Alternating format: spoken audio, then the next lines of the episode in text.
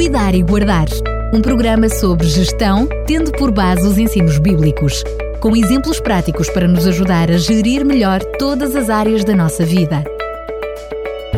Cuidar e Guardar.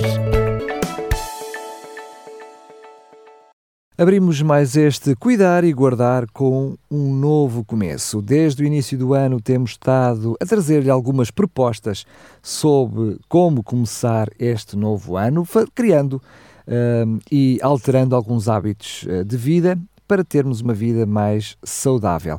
Sobre o mote do New Star, tínhamos prometido no último programa que hoje iríamos falar sobre o descanso. Quem nos tem estado a falar sobre estas temáticas é Fernando Ferreira, que nos brinda com este conteúdo. Por isso, mais uma vez, Fernando Ferreira, muito obrigado.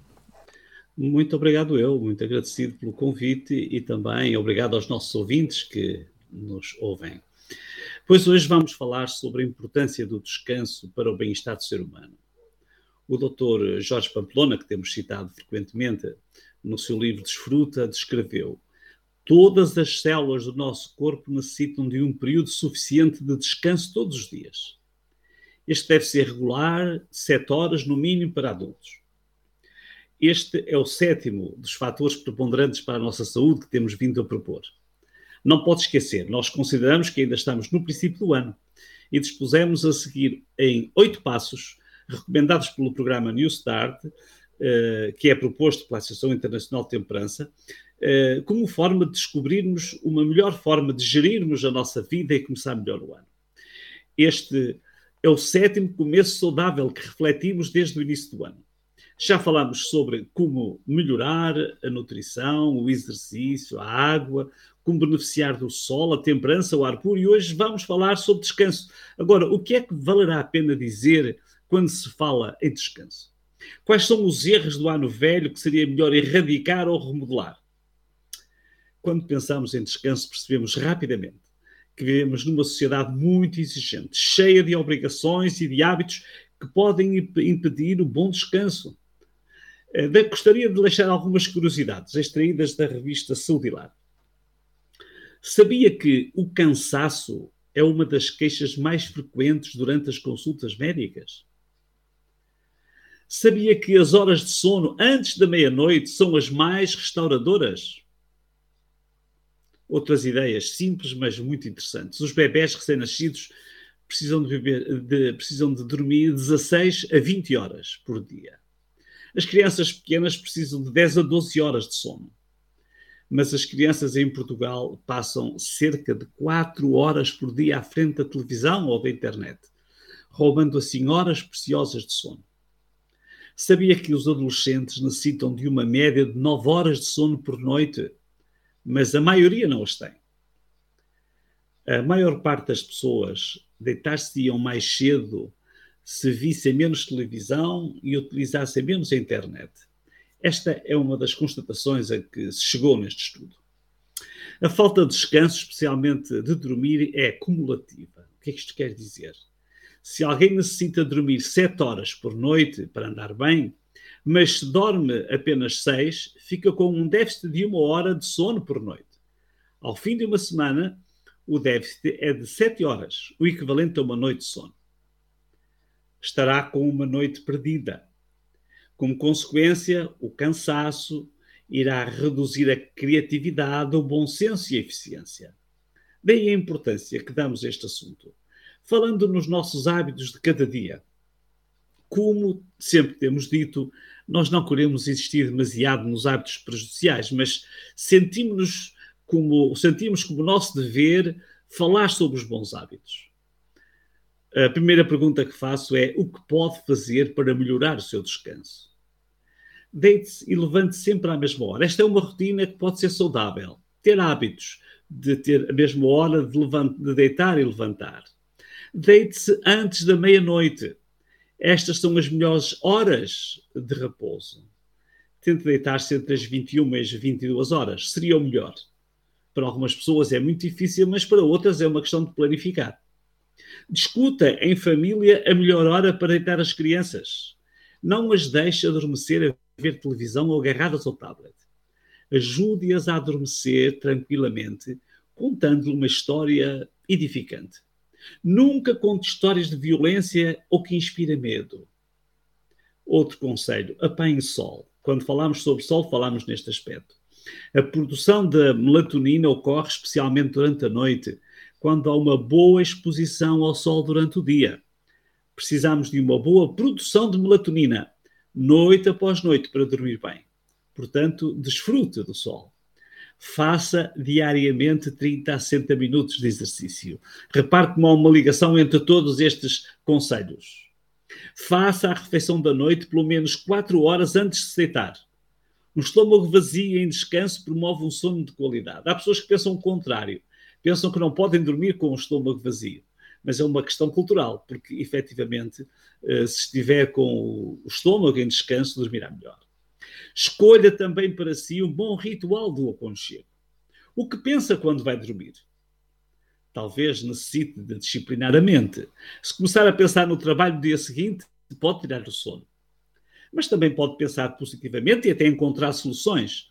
Mas depois ponha os pensamentos de lado e diga amanhã há mais. Não fica a pensar muitas horas no seu trabalho.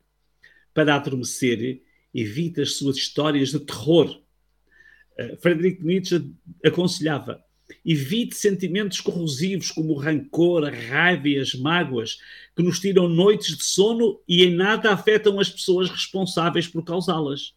Aqueles que nos provocam esse rancor e essa raiva estão a dormir descansadinhos e nós não conseguimos dormir. O psicólogo Augusto Cury, que já o citámos aqui também, diz: perdoe. Enquanto não perdoar, vai ser muito difícil dormir. A frase que, que, que encontrei dele diz: Os inimigos que não perdoamos dormirão na nossa cama e perturbarão o nosso sono. O rei Davi estava a fugir de um inimigo impensável. Ele fugia diante do seu filho Absalão, que lhe queria arrebatar o trono. Não estava na cama do palácio, provavelmente estaria numa caverna. Mas ele escreveu, repare nesta frase, encontra no Salmo 3, versículo 5. Deito-me e durmo toda a noite e depois acordo porque o Senhor me protege. No Salmo 4, o mesmo rei Davi fala de tempos difíceis, tempos de angústia, mas descreve uma experiência incrível. Veja o que ele escreveu, Salmo 4, versículo 8. Deito-me em paz e logo adormeço, porque só tu, Senhor, me fazes viver em segurança. Muito interessante. Os seus inimigos não conseguiam tirar o sono. Mas reparem duas palavras-chave que encontramos nestes dois textos proteção e segurança. Davi tentava sossegar, apesar das dificuldades, porque ele encontrava proteção e segurança no Senhor. A leitura e a reflexão de textos como estes podem dar uma boa contribuição para trazer paz à alma e ajudar a conciliar o sono. Pense nestas sugestões, pesquise e aprofunde o assunto. Descubra como a mente apaziguada proporciona boas noites de sono e de sonho recupere do cansaço. Sabe, é muito bom estar cansados para sentirmos o prazer do descanso e de uma boa recuperação. Ajuda o seu corpo a estar pronto para descansar e para reiniciar. Este é um, é um ritual diário. Reinicie bem cada manhã com as energias físicas, mentais e espirituais renovadas. Moisés orava no Salmo 90: sacia-nos de madrugada com a tua benignidade para que nos regozijemos e nos alegremos todos os dias. Muitos acordam cansados. Moisés sentia-se revigorado nas madrugadas. Outro ensino de Moisés é o ensino do descanso semanal. Para além da necessidade biológica ditada pelo ciclo circadiano, que nos leva a precisar de, de tempo para dormir cada noite, o descanso ainda é marcado por outros ritmos. O descanso semanal, o descanso anual, por exemplo. Mas o descanso semanal é outro ciclo impresso na estrutura biológica do ser humano que precisa de ser respeitado. Ao longo da história, foram feitas algumas tentativas para alterar esta, esta cadência de sete dias para o descanso. Nos tempos da Revolução Francesa, experimentaram as décadas, que eram semanas de dez dias. O dia de descanso seria, portanto, o décimo dia, mas foi um fracasso. O ser humano foi estruturado para descansar cada sétimo dia.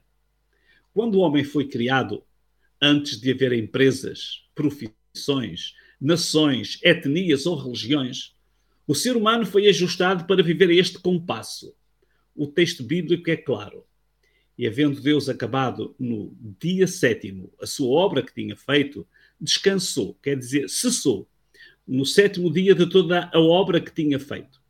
E abençoou Deus no dia sétimo e o santificou, porque nele descansou de toda a sua obra que Deus criara e fizera. Gênesis 2, 2 e 3. O mandamento que foi dado muitos séculos mais tarde, no Monte Sinai, depois da saída dos israelitas do Egito, é claro e faz uma hiperligação às origens. Diz lá: seis dias trabalharás e farás toda a tua obra, mas o sétimo dia é o sábado, Senhor teu Deus. Não farás nenhuma obra, nem tu, nem teu filho, nem tua filha, nem o teu servo, nem a tua serva, nem o teu animal, nem o teu estrangeiro que está dentro das tuas portas. É interessante. Os filhos, os servos, os estrangeiros, mesmo os animais, precisavam, deveriam descansar. Este é um princípio que está na lei moral. Não é moral obrigar as pessoas a trabalhar sem um dia de descanso semanal. Esse descanso é indispensável para a saúde física e espiritual e para a vida familiar. Por que razão? O texto explica logo, em Êxodo 20, logo a seguir. Porque em seis dias fez o Senhor os céus, a terra, o mar e tudo que neles há, e no sétimo dia descansou. Portanto, abençoou o Senhor o dia de sábado e o santificou. O ser humano não é uma máquina. Jesus, o mestre dos mestres, ensinou claramente: o sábado foi feito por causa do homem. Marcos 2,27. O propósito original do sábado era a restauração física e espiritual do ser humano. Como o homem tinha alimentos de excelente qualidade no Éden, descansava tranquilamente cada noite, mas precisava descansar cada sétimo dia. O homem não pode ser usado, nem deve permitir-se a ser usado até a exaustão os israelitas foram arrancados do Egito para serem livres. O homem livre das escravaturas do dinheiro, do trabalho, da ganância, tem o direito de descansar cada sétimo dia. Precisa de respeitar estes ciclos vitais para o seu bem-estar. Estes ciclos são estruturantes para a vida humana. O homem foi criado para viver uma vida com qualidade. Jesus, o Supremo Restaurador, afirmou: o ladrão não vem senão para roubar, matar destruir. Eu vim para que tenham vida e a tenham em abundância. Há muitos ladrões do tempo. Há ladrões que assaltam a qualidade de vida. Há ladrões que pretendem escravizar o ser humano. Não se deixe roubar nem escravizar. Jesus veio para restaurar e dar vida em abundância. A vida abundante engloba a vida física, mental, espiritual e social. E estes ciclos são essenciais para, que esse equilíbrio, para esse equilíbrio psicossomático. Não esqueça, o cansaço é uma das queixas mais frequentes durante as consultas médicas. Durma bem e o suficiente cada noite. Faça questão de descansar cada sétimo dia. Tenha um tempo de refrigério espiritual nesse tempo que foi estabelecido para o benefício do homem. O seu ano precisa de ser e de ter um bom começo. Faça isso e vai sentir efeitos benéficos e memoráveis sobre a sua saúde. Isto é, cuidar e guardar. Fernando Ferreira, já estamos na reta final destes conselhos que nos deixa destes novos começos que vamos ter ao longo deste ano. Qual será aquele que vamos falar no próximo programa? Uh, Falta-nos mais um. E o próximo é sobre a confiança. Este é o oitavo dos conselhos. Portanto, iremos terminar a falar sobre a confiança, que vai completar este ciclo de oito conselhos, de oito remédios de natureza, também lhe chamam assim. Portanto, muito, é aí que chegamos. Muito bem, mais uma vez, Fernando Freire, muito obrigado e então até ao próximo programa, se Deus quiser. Até ao próximo programa e um abraço para todos e bom descanso. Cuidar e Guardar um programa sobre gestão, tendo por base os ensinos bíblicos, com exemplos práticos para nos ajudar a gerir melhor todas as áreas da nossa vida. Cuidar e Guardar